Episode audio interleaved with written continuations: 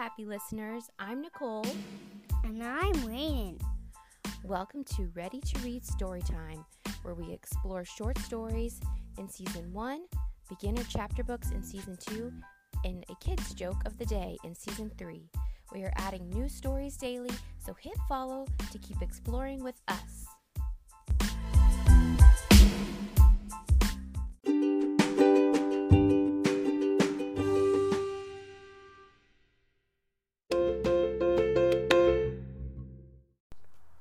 Hello, everyone. We are reading If You Come to Earth by Sophie Blackall.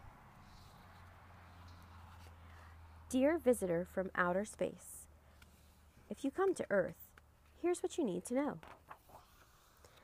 You can find us near a big sun and a tiny moon, and a bunch of other planets. Ours is the greeny blue one. The green and brown bits are land, and the blue stuff is water. People mostly live on the land in big cities, and small towns, and tiny villages, or just in the middle of nowhere. We live in all kinds of homes, in all kinds of families. There are more than 7 billion people on Earth. We all have bodies, but every body is different. Except for my friends, who are identical twins and look the same. Except for Mustafa's mole. Inside our heads, we are usually thinking. You can't see our thoughts, but sometimes we show our feelings on our faces.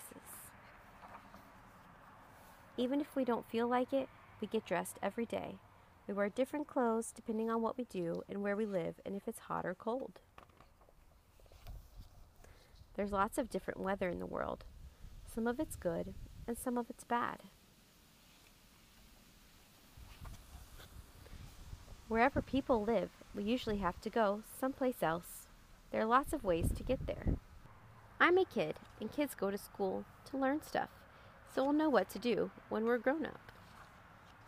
Grown ups do lots of things to make the world work.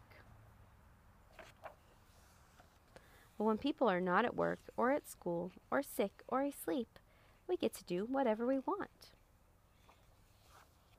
Whatever we are doing, we need to eat when we are hungry. Some of us have more food than others. We all need food and water to survive. I'm cold. We get water from the rain, which flows into the streams and big rivers and all the way to the sea. You can't drink the sea because it's too salty. The sea looks empty, but actually it's full. Fish can swim, but they can't walk. Most animals can walk, or swim, or gallop, or hop, but they can't fly. Some birds can swim and walk and fly, so if I had to choose, it'd be a word. Birds can sing, so can whales, and people. People make all kinds of music on our own, and all together. Some of us who are deaf talk with our hands and faces. Some of us who are blind read with our fingers. If we are blind, we can imagine colors as shapes and sounds. These are the colors you need to paint everything in the world. Some things are part of nature. Some things are made by people. Some things are big. Some are small. Some things are invisible.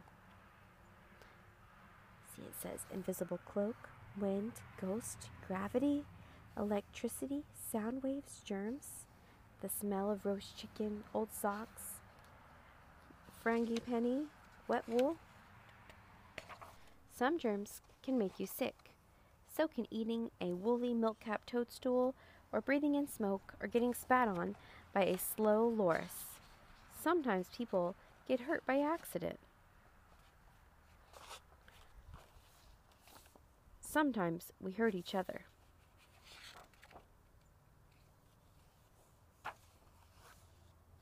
It's better when we help each other.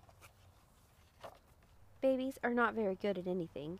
Kids are good at a lot of things. Grown ups can do just about anything until they are really, really old. But by then, the babies are grown up and can help. Older people are good at telling stories about the world when they were young. Kids are good at making up stories that haven't happened yet. There are lots of things we don't know. We don't know where we were before we were born or where we go when we die. But right this minute, we are here together on this beautiful planet. If you come to Earth, you can stay in my room. Love, Quinn. P.S. How many eyes do you have? Are you small or big? Do you have any pets?